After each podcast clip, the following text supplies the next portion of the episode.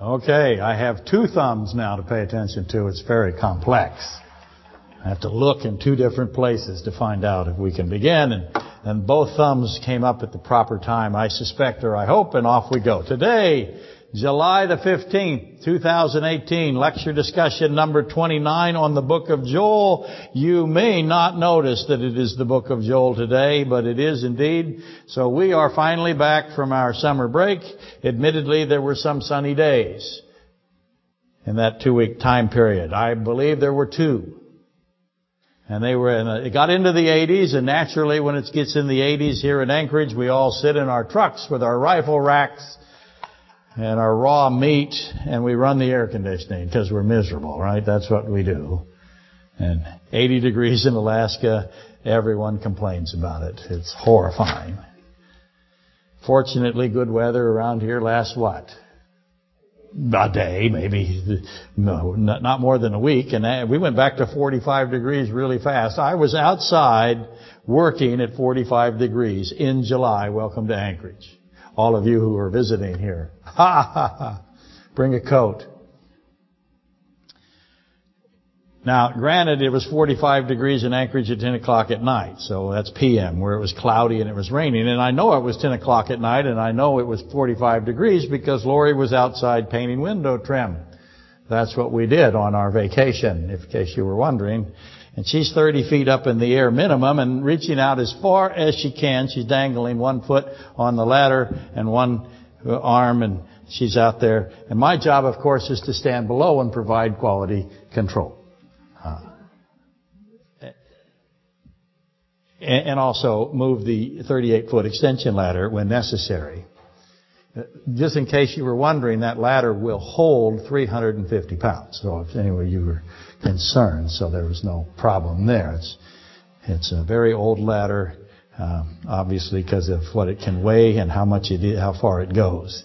But my job is to move it when necessary because when the windows are fairly good size and they're way up in the air and she can't reach very far because she has tiny little arms. And, and so I have to move the ladder a lot and it's a very perilous process requiring technical skill and physical prowess and and of course Lori remains on the ladder while I'm moving it. And, uh, you think I'm kidding. Look at you laugh. Think Circus Balancing Act if you want to get a picture of it. Uh, America's Got Talent kind of. Uh, and I got to move it often. Again, short arms and short legs, and that impedes the production. But I persevere nonetheless, as I must. What can you do? So that's what we have been doing is painting the house. And we got three sides of it completely painted and now all we have to do is tear all the siding off the front, throw in five or seven windows, whatever we can do, and uh, it and caulk it. And then we're done for the summer, which is already done for us. So that's our plan. And I can't wait for the, I can't wait for the mail, the DOL. You're, you're, you're aware of the DOL, I'm sure. Whenever I tell these stories, that are mostly true about what we do, me and Lori. the DOL mobilizes. Yeah, the defenders of Lori. That's right. They they come, and I can't wait for them because it's always a delight. And speaking of mail, I thought it best to kind of reorient ourselves in the discussion that we're having in Joel I'm going to do it in a very shallow way. I'll pick it up a little heavier next week. I thought I would do a little bit more math than I normally would in a lecture today, but I, as I went through it and read it again, I thought, no, that's a bad idea. I'll leave it a little bit vague and certainly cursory or shallow, the same word, and so that you can absorb it. And uh, uh, this is always a day that's, uh, how do I put it, not when we take this much time off, it's hard to get started again. So you're getting a head start on the rest of the class, and we'll see how it goes. I thought it best to utilize again our first Sunday back to catch up and uh, and read some mail, comments from the vast internet audience. And first one that I have is uh, from the always percipient Lord James of the Lawrences. Let's make sure I find it. Where is it? Here we go.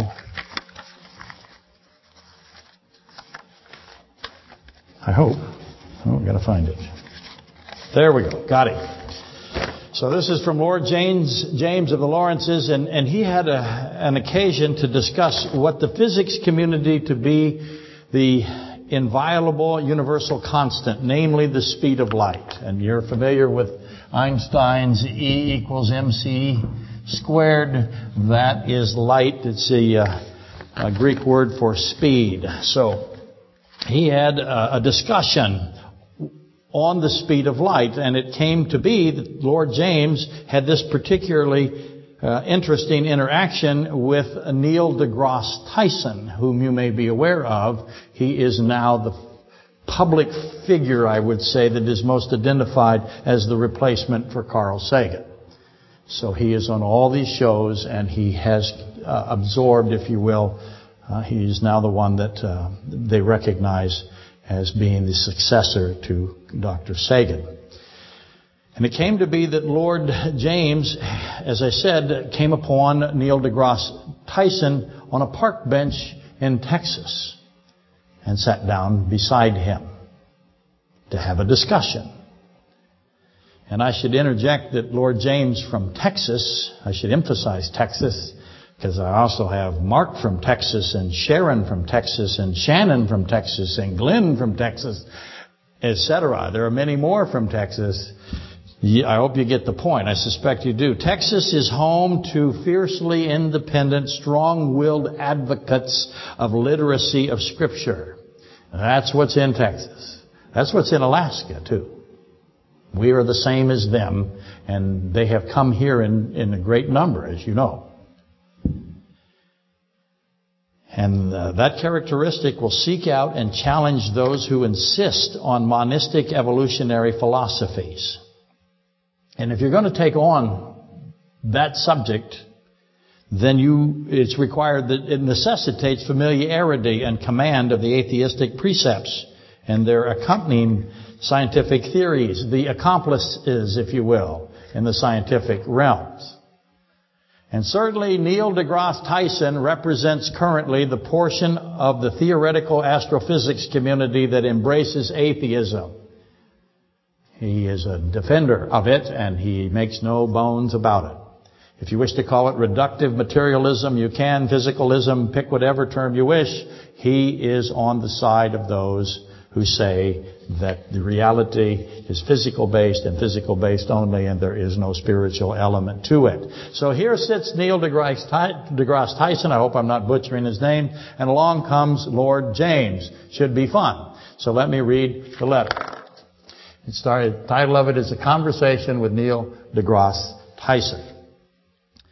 Like Albert Einstein, Neil deGrasse Tyson has become the face of physics for today's general public. He is often a guest speaker and has done a number of science-based television programs. Another similarity is his affinity for recognition and willingness to engage the public. And that's all true. Therefore, not a surprise, but surprisingly, writes uh, Jim, James, I saw Mr. Tyson sitting on a park bench at the courthouse here in Texas. And I have an interest in physics, and oh yes, he does. This is somebody, uh, uh, Lord Jim, as I now call him. Does anybody know who Lord Jim is? It's not familiar to you? Lord Jim was, um, there was Tarzan. Right? Yes, thank you. My goodness. One person remembers Lord Jim. Gosh, what does that say about me? Not good. Anyway, Jim has familiarity uh, that is uh, quite substantial in the physics elements. Uh, and he says, I have an interest in physics and have more than a passing education in the subject. That is a very conservative appraisal of his capabilities. Uh, quite um, how shall I put it? That is uh, humility at, at bear, if you will. I question the tenets of the standard model, question other theories of the de jour, and even question some of the fundamental elements. This is healthy. And he's right, that is healthy. It is called the scientific method. So I thought I would engage Mr. Tyson in conversation. So here he sees Neil deGrasse Tyson on a park bench in Texas, and his first consideration is hey, let's have a talk. His persona and his look told me it would work, and it did. So here is the transcript. Howdy, I'm Lord Jim. I added that. Welcome to Texas. Hand extended a note. I did not say, and he goes on to say what he did not say. You can read it later. I won't repeat it. Neil. Thank you. Please call me Neil. Jim. Okay, Neil, Lord Jim. I have some questions if you have the time. oh, that's fantastic. Neil. Sure, I presume they are science related, and if so, I would be happy to provide answers if I can. Lord Jim. Time. I have some questions about time. I've read the Turtle book. I'm sure you remember the turtles all the way down. We've gone over that uh, concept many times here. And I understand current measuring techniques and I understand the current definition.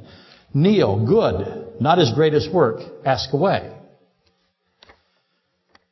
Lord Jim, we have given up the physical definition of the meter and have defined it against the second.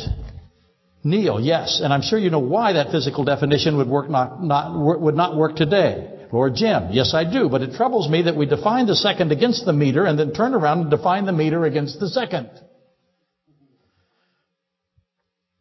Neil, but they are both defined against a universal, universal constant, the speed of light in a vacuum. Lord Jim, but there never, there is never a vacuum really, is there? And we don't really know what it is that's in that vacuum anyway. Isn't that true? Neil, true, but we have set the speed of light at 299,792,458 meters per second in a vacuum. Lord Jim, my point exactly. The speed has been set and never measured, or not measured. Neil deGrasse Tyson, Tyson. The speed was set in deference to Einstein's theory of relativity. Lord Jim, but weren't the measurements changing? Neil, the speed of light is constant. It does not change. Early measurements were just not accurate. Lord Jim, but there was a downward trend in the measurements that was statistically significant. Neil Tyson. No, the speed of light is constant. Lord Jim, not subject to entropy? Tyson. No. Lord Jim, can we really tell time to the extent that current theories require? I realize that I'm splitting hairs here, but will a second now be a second at the end of this sentence? Neil deGrasse Tyson. Of course it will. These definitions are the foundations of our theories going forwards. They cannot be questioned. I would say this for Mr. Tyson. He absolutely said what he believed. And he also knew who he was up against. He may not have known Lord Jim personally, but he knew what Lord Jim was doing, what the argument was.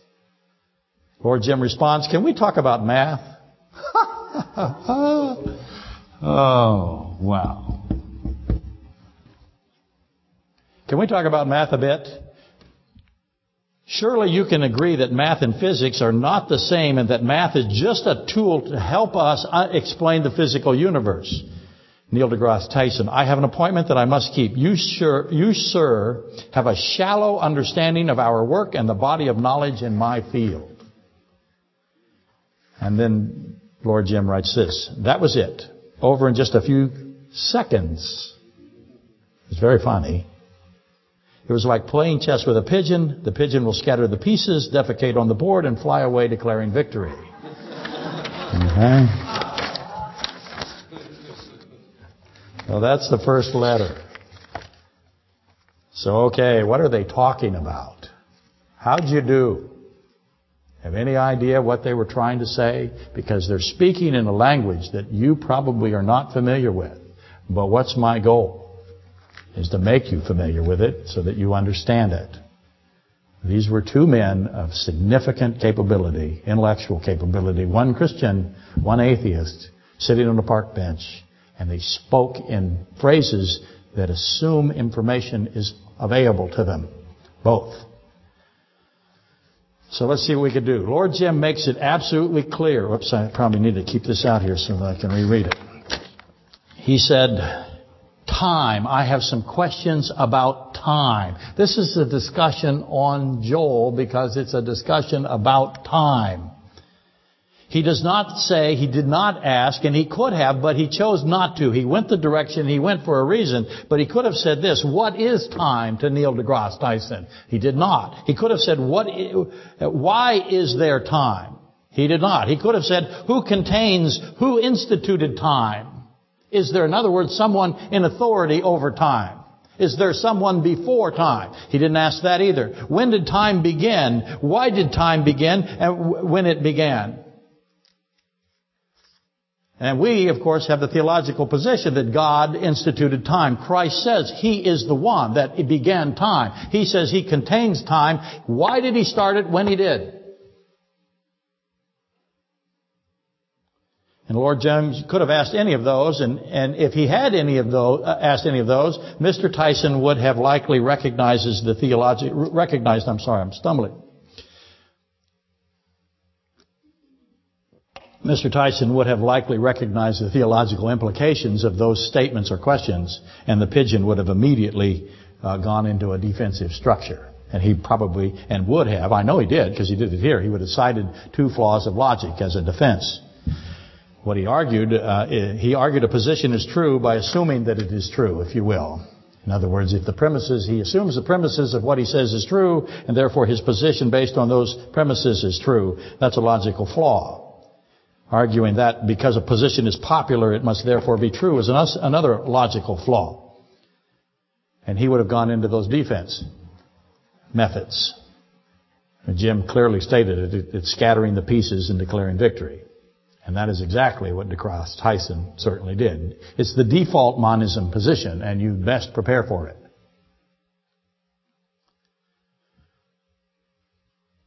As it were, questions are, and I'll, again, I could get very technical here. I'm not going to do it today. So that means when am I going to do it? That's right, next week. We were talking about the meter and the second. Or if you will, distance and time.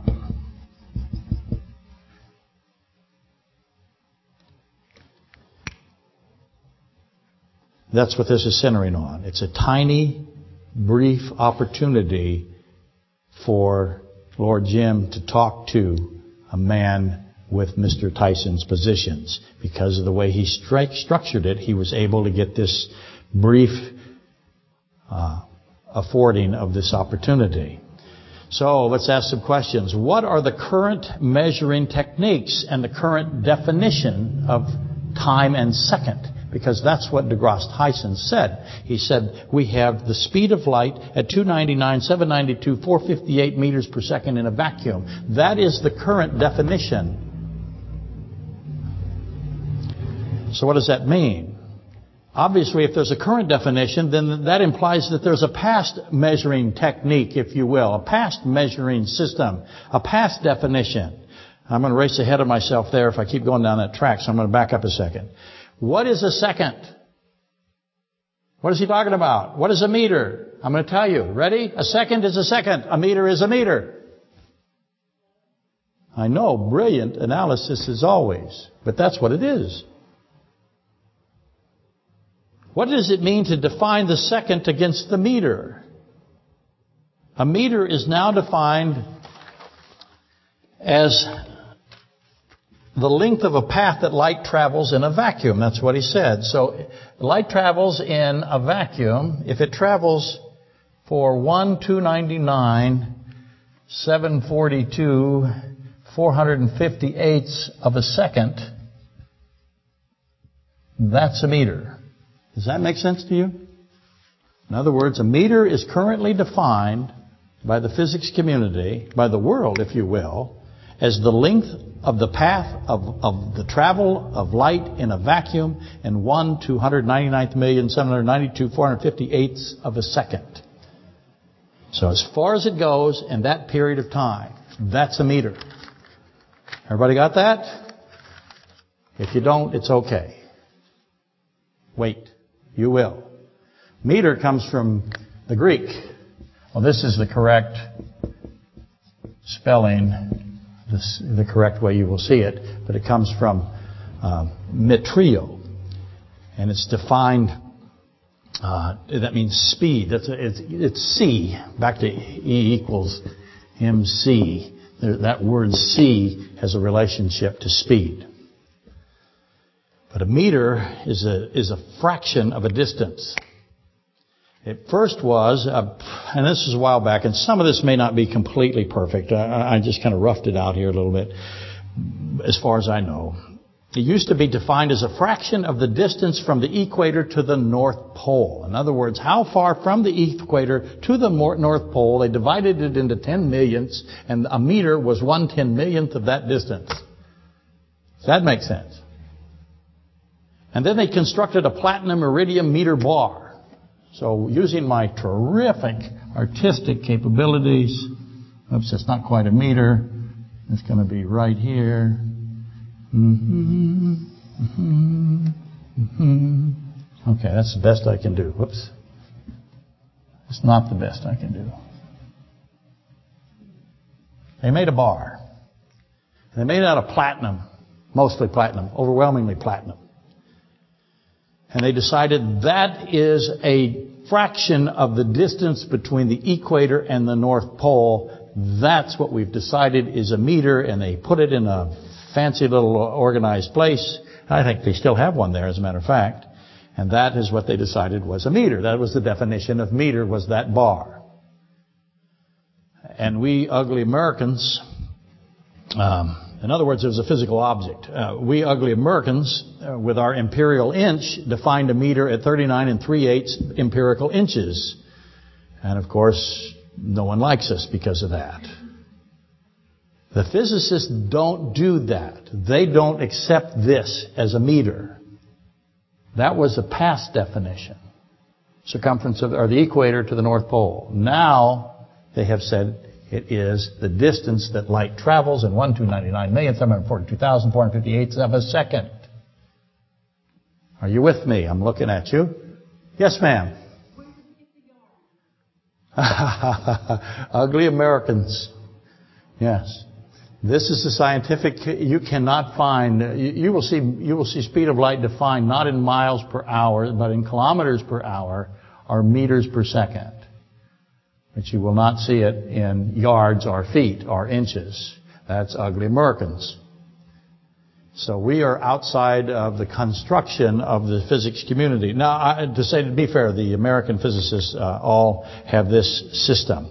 But it was very, very important for them to have a measurement that they want to be universal. And as you might have heard me say, the speed was set in deference to Einstein's theory of relativity. That's what he said. We have set the speed of light to 299, 792, 458 meters per second in a vacuum. That's what has been decided. Mankind has decided this. Now, why did they use the circumference of the earth and the North Pole? Ask those questions. So this all stems from man's desire to have a universal, inviolable, non-contestable system. And they tried all kinds of methods. They had a pendulum that, how far did it travel in two seconds? That was proposed to be, because a pendulum is dependent upon what? Gravitational influence. And they took the gravitational influence and the pendulum and they tried to get a meter out of that system. The Earth's circumference measurement, how far the circumference of the Earth was, a fraction of that. They tried wavelength emissions from plasma. They put krypton gas in a magnetic environment and measured the wavelengths of the krypton gas, um, residual wavelengths, I'm sorry. but there's problems with all of those. The Earth's circumference is subject to flattening. As it rotates, it flattens. So it gets really difficult to get a precise measurement. The platinum bar, of course, has to be hermetically sealed effectively. It's subject to temperature, it's subject to gravitational forces, it's subject to magnetic forces, it's subject to atmospheric pressure, cold and heat, as I said. So again, uncertainty raises its unattractive heads. It's the old oops error introduced. Not precise enough. So eventually the current measurement was in deference to Einstein's theory of relativity. Keep that in mind. The meter is the distance traveled by light in a vacuum in exactly 1 299 792 458 of a second. Or if you prefer, you can do it this way.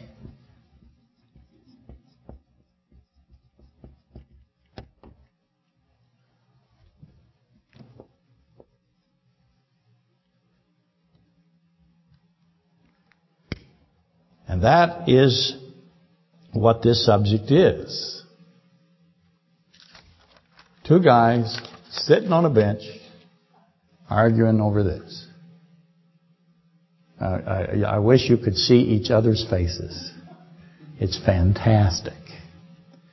I hope what you're saying, and, and again, this is what Lord Jim from Texas and his new friend Neil are debating. And it got reasonably heated really fast. And I know, I hope I know what you're thinking. You're thinking, who does this? Who's... People are pointing at Bill the cow. you can't see them. but that's exactly right. Who does this? I used to, as you know, I, I, do these kinds of lectures for many, many years. And, oh, golly, 25 years ago, we'll have to ask Lori if she survived me moving the ladder but it, it might have been 25. A guy held up a sign in one of my lectures, who cares? Yeah, it's amazing. That was probably my defining moment as a Bible teacher. I, I was, when it first happened, I was a little bit taken aback by it, but over time I am delighted and amused by it now, and I wish it would happen more often. That's perfect. Who cares? Who does this? I can tell you who cares and who does this. Cliffside people. And I can't be more proud to even know him, Lord Jim. The fact that he pays attention to what we do here is fantastic to me. The highest possible compliment. He's not alone. I have another letter. I mean, short one. And we'll deal with that here in a minute. Because they're both about Joel. This is Bill the Fasts. Were you weird before Cliffside or did Cliffside make you weird? It's pretty obvious that that's been settled. The answer is yes. You were weird before Cliffside and Cliffside hopefully contributed uh, some small portion. Uh, I hope so.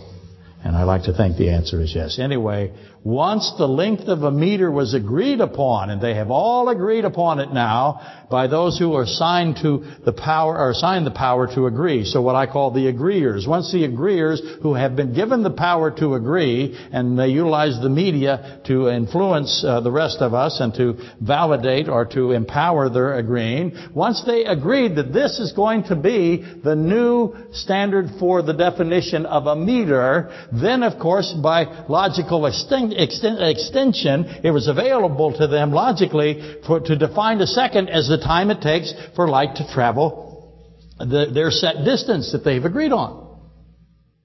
And we'll do the math next week. And that's Jim, Lord Jim's complaint. He said, we define the second against the meter and then turn around and define the meter against the second. Now I did it in reverse order when I explained it to you. I could have said, we define the meter against the second, then turn around and define the second against the meter. That's what I've done. Hope that hadn't confused you. I did it for the sake of simplicity. Hopefully it was simple. I doubt it, but it's the best I can do. But I think you can see the logical fallacy in this, and Lord Jim is absolutely right, and it is a common uh, logical fallacy. What was Neil deGrasse Tyson's response to this when he said, um, let me read, read it exactly, Yes, I do, but it troubles me that we define the second against the meter and then turn around and define the meter against the second. Neil says, his new friend Neil, but they are both defined against a universal constant, the speed of light in a vacuum. And Jim's response, but there's never a vacuum, really, is there? We really don't know that that's a vacuum. How do you know it's a vacuum? And that's what it begins to become uh, begins to disintegrate, and the pigeon wings come out. And I hope you see the the fallacy. It's very common in, in monistic science. You see it all the time in evolutionary geology and archaeological encirclings, if you wish to. Uh, that's the best word I can come up for what happens in archaeological and geological systems that are combined. The routine example is the dating of a rock formation to be hundreds of millions of years, which is time. You notice that? They say it's hundreds of millions of years, that's time old, and that's also time. So we see time right there. Radiometric decay is the time it takes for uh, radioactive materials to decay into a lead state. How much time? So you see the same element. Now, if I can define time, if I can define the second against the meter and the meter against the second, then I have control of time. If you, I get you to agree to this, well, that really helps me if I have an agenda. But again, they take the rock formation, they say the rock formation is hundreds of millions of years, and then in its immediate area, the fossils that are in its proximity, they say they are therefore, because they are proximate to the rock formation, the two are identical in age. And then they, uh, what becomes ridiculous is what they do next. Then they say, because we've established the date of the fossils, that validates or supports the date of the rock formation. It is the meter against the second and the second against the meter. It's what it is. And notice that Tyson ends up impugning the intellect and the capacity for understanding, the expertise of Lord Jim. You, sir, have a shallow understanding. That is a logical fallacy. I hope you recognize it. It is ad hominem. He's attacking the presentor and not the content of his presentation. He's saying, you are stupid. You can't see it any other way. He just did it in a euphemistic way. Ad hominem, hom, is the first resort of someone with a defeated position. It is a tactic. And it is anyone who takes a basic philosophy course will go through the logical fallacies. And when you use those things in an argument, you should at least know what you're doing. I can assure you that Neil deGrasse Tyson knew what he was doing. Why would he insult the man's intelligence and comprehension of the subject? Why would he do it? Why? Because he cannot defeat it. Why can't he defeat it? Those are the questions that come. But I'm digressing there a bit, starting to rant. Notice that de DeGrasse insisted that the speed of light has been established and cannot be disputed. It is decided science, he said. None can make, take issue with our decided science. The, the speed of light is non-falsifiable, he says. It's non-falsifiable to De, DeGrasse Tyson. And that's an attribute, as you know, also assigned to anthropogenic global warming. It's non-falsifiable. No matter what argument uh, attacks it, that argument cannot be utilized because it's true and we say it's true and it's always true and you cannot say anything about it other than it's true. Lord Jim raises the question of the contents of a vacuum, the construction of nothingness. That's what he's doing here. So what exactly is nothing? How much does nothing weigh, I guess would be the question. Is there really such a thing as nothing? Jim is asking him, what defines nothing? What's in nothing? Because if there's a particle, if there's any kind of energy in nothing, is nothing nothing? What's that? Dark matter. yes, that is, yeah, that's a theory and certainly not has not sustained um, skepticism by any means. So the point being, what defines nothing? Is it possible to measure nothing to make sure it's nothing? Who can know, who can decide if something is nothing? That's the question.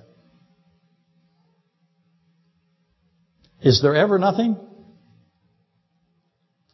We really don't know. What is in the vacuum, in other words, is what he's asking. Is there anything in the vacuum? Because if that light runs into something that you call a vacuum, inside what you call a vacuum, then that light is affected by that, isn't it? Because we know that the medium in which light travels affects light. And Tyson agrees. He says, true. True. But we have set the speed of light to 299, 792, 458 meters per second in a vacuum. It's true we can't define vacuum, but nonetheless we have set the speed of light inside something that we can't define. And who is we? True, but we have set the speed of light. Who is tree, true? Uh, I'm sorry, who is we there? And obviously that's the agreeers. And Tyson must count himself among the agreeers. The agreeers have chosen. They have decided, they're the deciders, that they, they have set the speed of light in deference to Einstein's theory of relativity. And what's the obvious question? I know this is probably not as interesting as it is to you as it is to me. But I'm trying to make it so because this is fantastic stuff. It is my fault if I'm not doing it well, not the fault of the material. Yes, why does Einstein's theory of relativity have such sacrosanct sway, have so much importance? We did it in deference to this theory. Why? Why does this theory deserve deference? We've long known, as I said, that the medium through which light travels affects the light. By we, I mean me. Gravity affects light. Quantum entanglement is instantaneous. There isn't a quantum physicist alive today that won't tell you that quantum entanglement is instantaneous. It travels from one point in the farthest reaches of the universe to our solar system instantly that electron and that electron rotate, they know. Somehow they know over the vast distance, the extraordinary distances of the universe. So, that's important. If gravity, I'm sorry, if quantum entanglement is instantaneous, what else is instant? By the way, oh, they say that nothing can exceed the speed of light. But then they say quantum entanglement is instantaneous. Is light instantaneous? No, because they said they've set the measurement of it, right? They said, give you this, this is our measurement. So it's not instantaneous, but quantum entanglement is instantaneous. So how is it that something is instantaneous? How does that not violate the speed of light? Therefore, general relativity, special relativity. So I want to know what else is instantaneous as you know, Newton said that gravity is instantaneous. He suspected that it was. Is gravity instantaneous? If it is, it's faster than light. But back to this. How fast is human thought? Now, you can't measure human thought by looking at a physical device. I can look at your brain with an MRI and see the chemical and the electrical imaging, the, the light, if you will, of your brain. Your brain will, will emit photon, will emit light. I will be able to look and see what your brain is doing. Am I measuring your thoughts? No. What I'm doing is looking at the evidence of your thoughts. Human thought is not material. It's not particles. Our thoughts are manifested, exposed by physical processes that we can, we can see, but that's not the thoughts themselves. That's the thoughts affecting a physical piece of equipment. Does that make sense? As you know, the thoughts of a human being can kill a human being. He can destroy himself with it. They do it every World Cup. They probably did it this World Cup. They will deny themselves sleep and die from lack of rest. It's very common. Bill the cow is, I'm sorry, Bill the fast is fond of bringing up that experiment, and I think it was Stanford, wasn't it, Bill, where they told a guy he was sick every day? He ended up almost dying. His thoughts almost killed him. And to reverse it, it was so dangerous.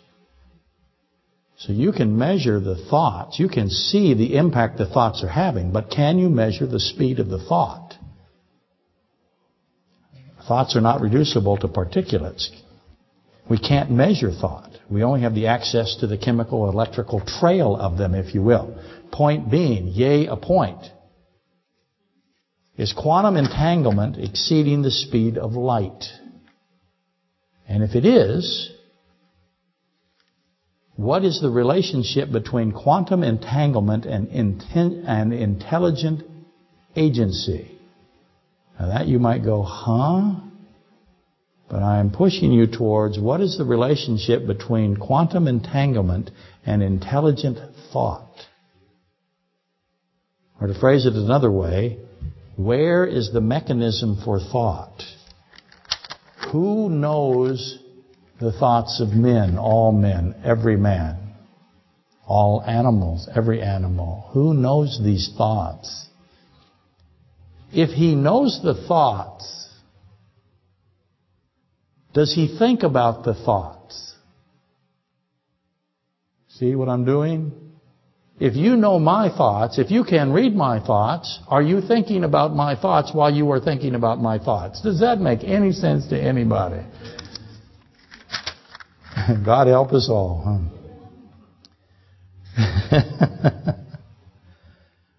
Lord Jim continued, I'm diverting a little bit. I'm asking you about quantum entanglement and the thoughts of God and the thoughts of men.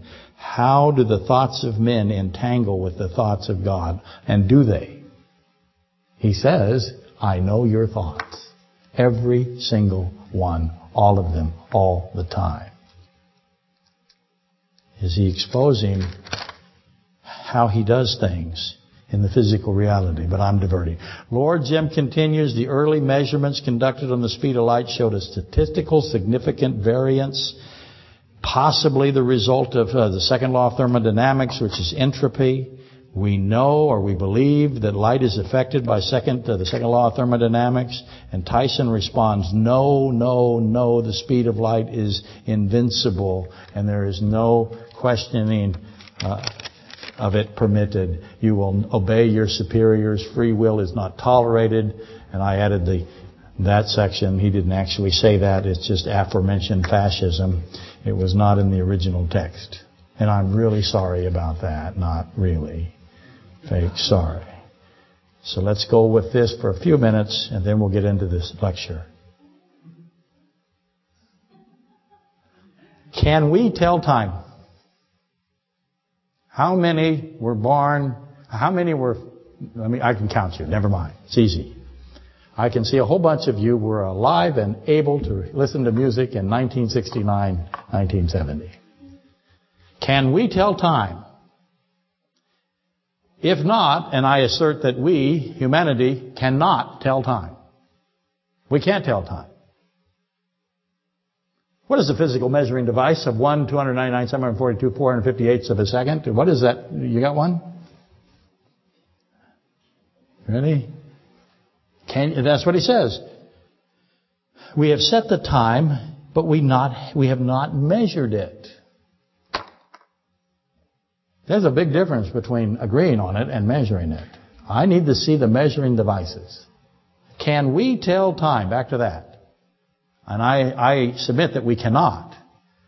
We can guess at time, we can make assumptions based on probabilities, but humanity cannot know time with certainty. That's fantastically interesting to me. That we cannot know, we have no exactness of time, ever. As he said, is a second the same at the beginning of the sentence as it is at the end of the sentence? How can you know time? You have to have the ability to divide time, to stop time, to control time. You have to be able to see time. You have to see things motionless. I asked a question a while back, can God, does God see motion and, and, or does he see only motionlessness, the divisions of time? And the answer is yes. He sees what he chooses to see. Obviously, he starts everything in motion from our perspective. So clearly, he loves motion. Humanity, in my opinion, cannot know time with certainty. Man has uncertainty. That's the Heisenberg principle.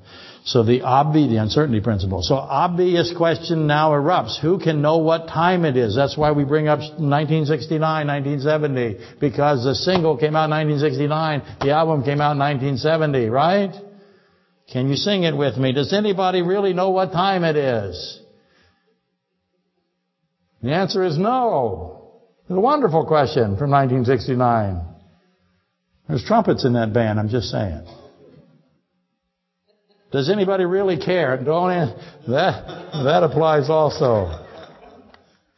I'm glad they didn't say who cares, but uh, so what is required to know what time it is? Well, omniscience and infinity is required. So, so whoever is omniscient, whoever is infin infinite, who declares that he's omniscient and infinite? Who does that? Jesus Christ does that. Who else has ever even known that it needed to be said in order to be able to say that you are the author and the container and the seer of all times? Because he is. How did he figure that out? He has to be God to say that, to even know to say that. And he did. How big a, a, piece of evidence do you need? They will tell you constantly, by they I mean the apostates, that Christ never declared himself to be God. He said, I am the one who contains time. I can see all time.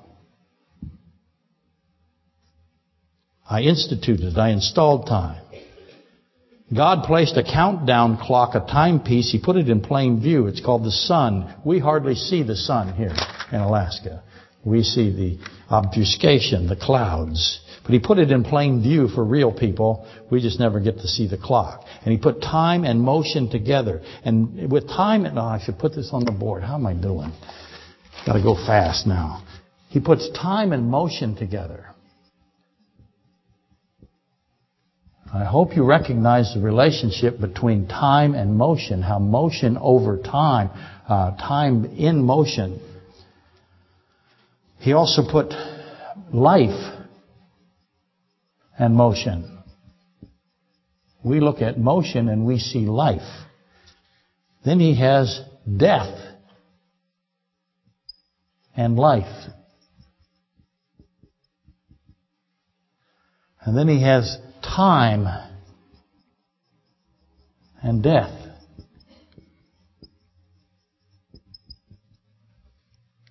Then, then over here is eternal or timeless. Eternal life and eternal death.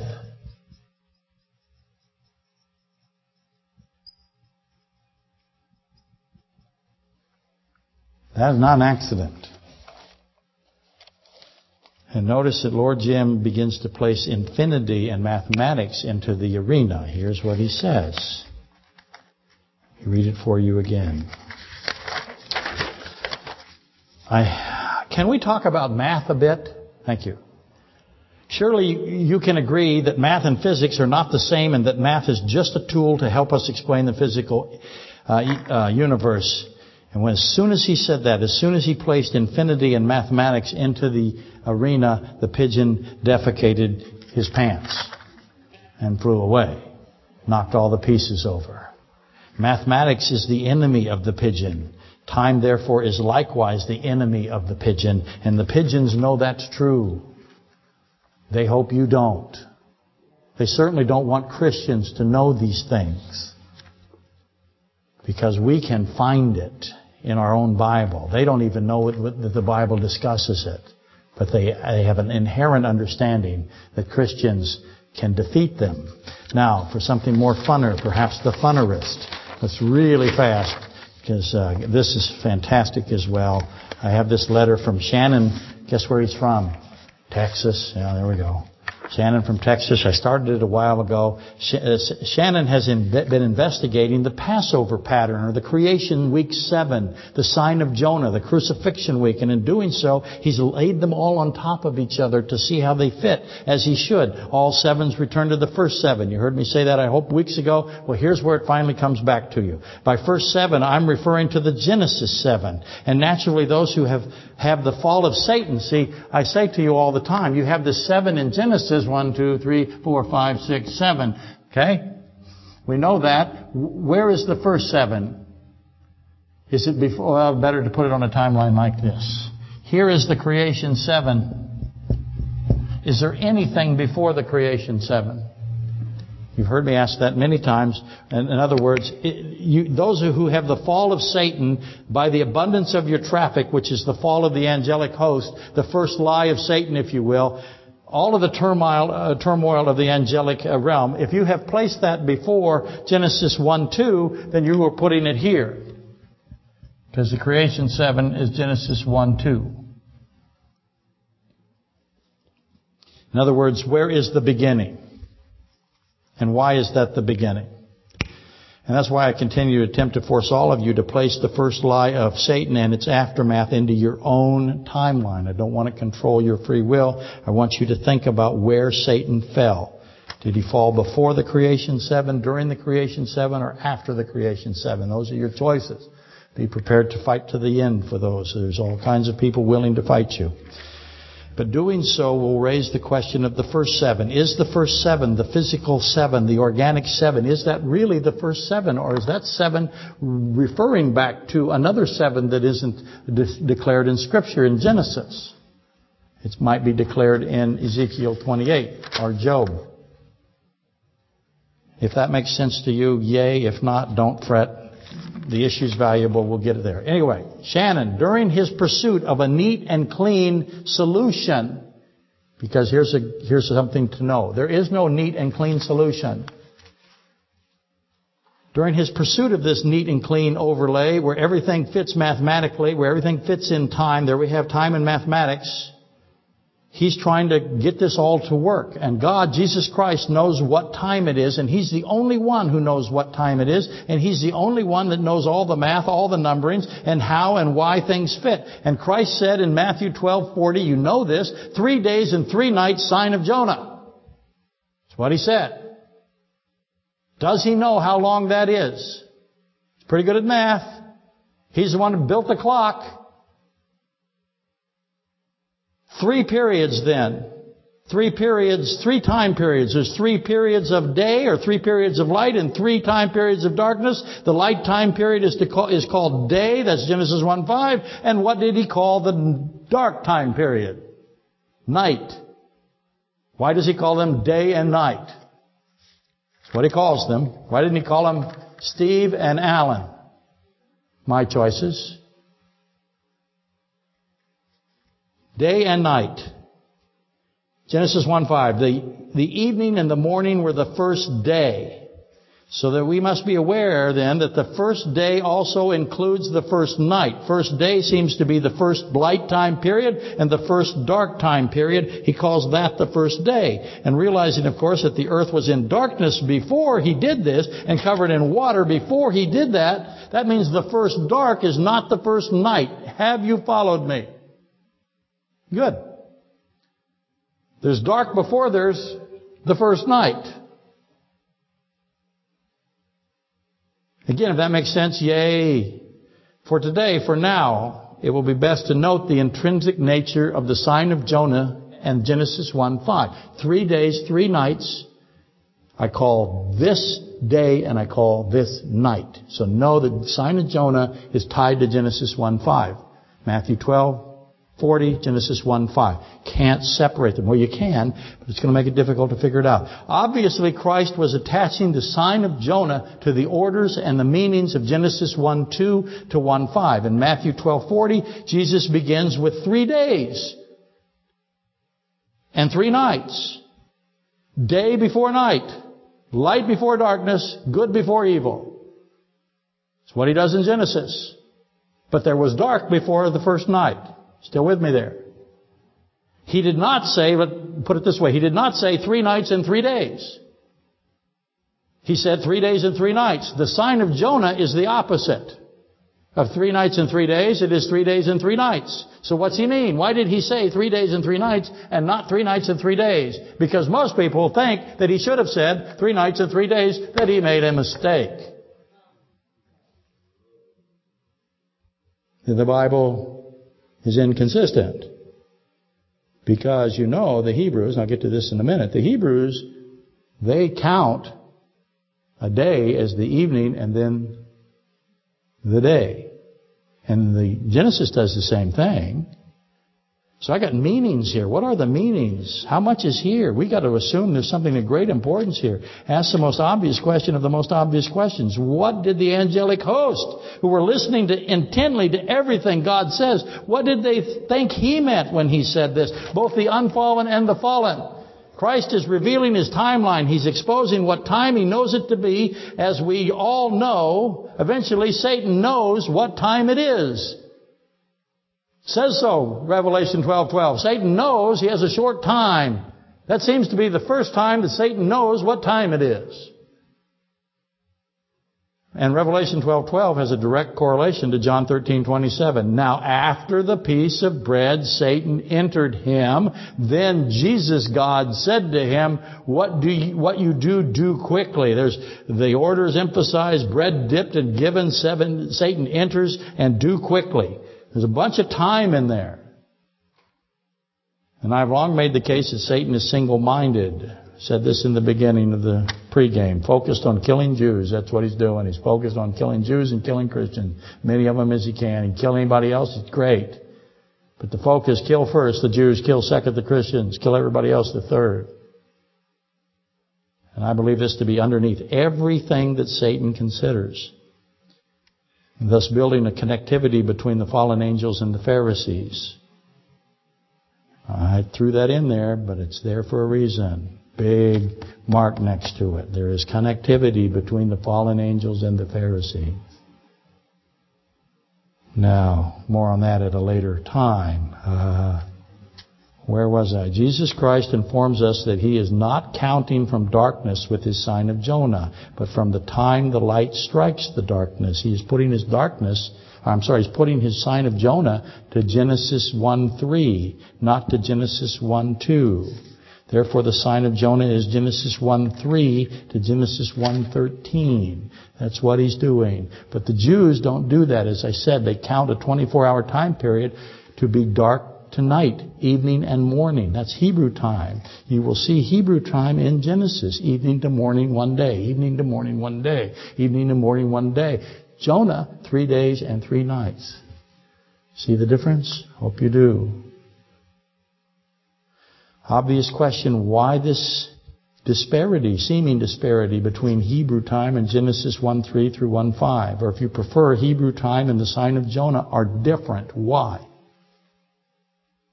Why does God, Genesis 1:3, begin with light, good, separate, day, then revert back to evening, dark, and the morning, light, were the first 24-hour period?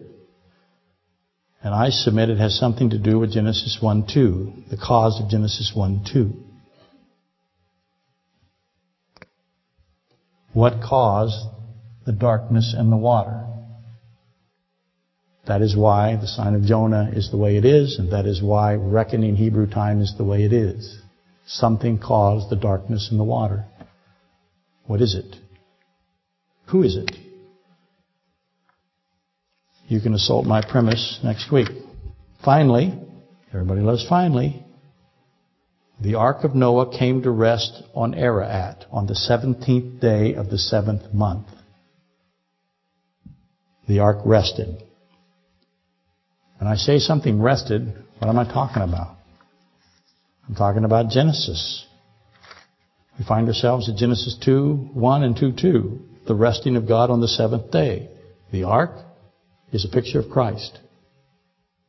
God is Christ. They rest on a day.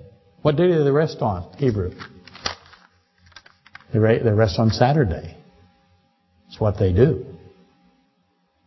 So why did the ark rest on Saturday? The resting of God on the seventh day, the blessing of the seventh day, the sanctification of the seventh day. That's all Genesis 2, 1 through 2, 2. Sanctification means to make holy, to purify, to separate out. And this places the fourth of the Ten Commandments now before us as well. Remember the Sabbath, the seventh day. Keep it holy. It's the day God rested. The Ark of Noah, a type, a symbol of Christ, is the place of refuge. It's safety. It's sealed. It's covered in atonement blood. And it rests on a Sabbath, the 17th day of the seventh month. Now we got to get into civil or religious calendars. Just threw that in. It becomes important, but not now. Jesus Christ rests on the 17th day. So here we're going. His body is in the tomb. It has been there for three days and three nights. Notice the order. But the person of Christ, the, and remember, God is spirit, John 4:24. Jesus Christ himself. The body is in the tomb. Where's the person? He tells you where he is. Peter tells you where he went. That's the body. Remember, you, God never defines you as your body. The person is always the soul, the spirit.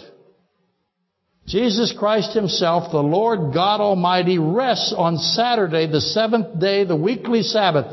The most obvious now of the most obvious of the most obvious questions then is what is from what is He resting? Resting from what? Here's the crucifixion week. This is Shannon's question. One, two, three, four, five, six, rest. Everybody assumes that he's resting here. Four, five, and six. What's resting there? If you want to call it resting. The body is there. The body of Christ. Is that Him? Is that you? When your body is in the tomb, is that you? Is the body Christ? It's a human body. It's perfect. It's not going to corruption. Never do anything that diminishes the humanity of Christ. It's hard to understand these kinds of things, but don't do that. But I'm saying, He's crucified and He is in the tomb for three days and three nights. Get to this later. And then He rests on the seventh day. He's resurrected on the eighth day. Here's the resurrection. That's first fruits. What's he doing when he's resting? What's going on here? From what is he resting? What did he do on days 1, 2, 3, 4, 5, and 6? Because he has to rest on the seventh day. He wants to rest on the seventh day. And it has some relationship to the creation week, huh? That's where we will stop. Do I have any time left? Do I have any time left at all? Okay. Then next week we will spend more time. The only person that will understand that I am referring to this letter from Shannon from Texas is Shannon from Texas.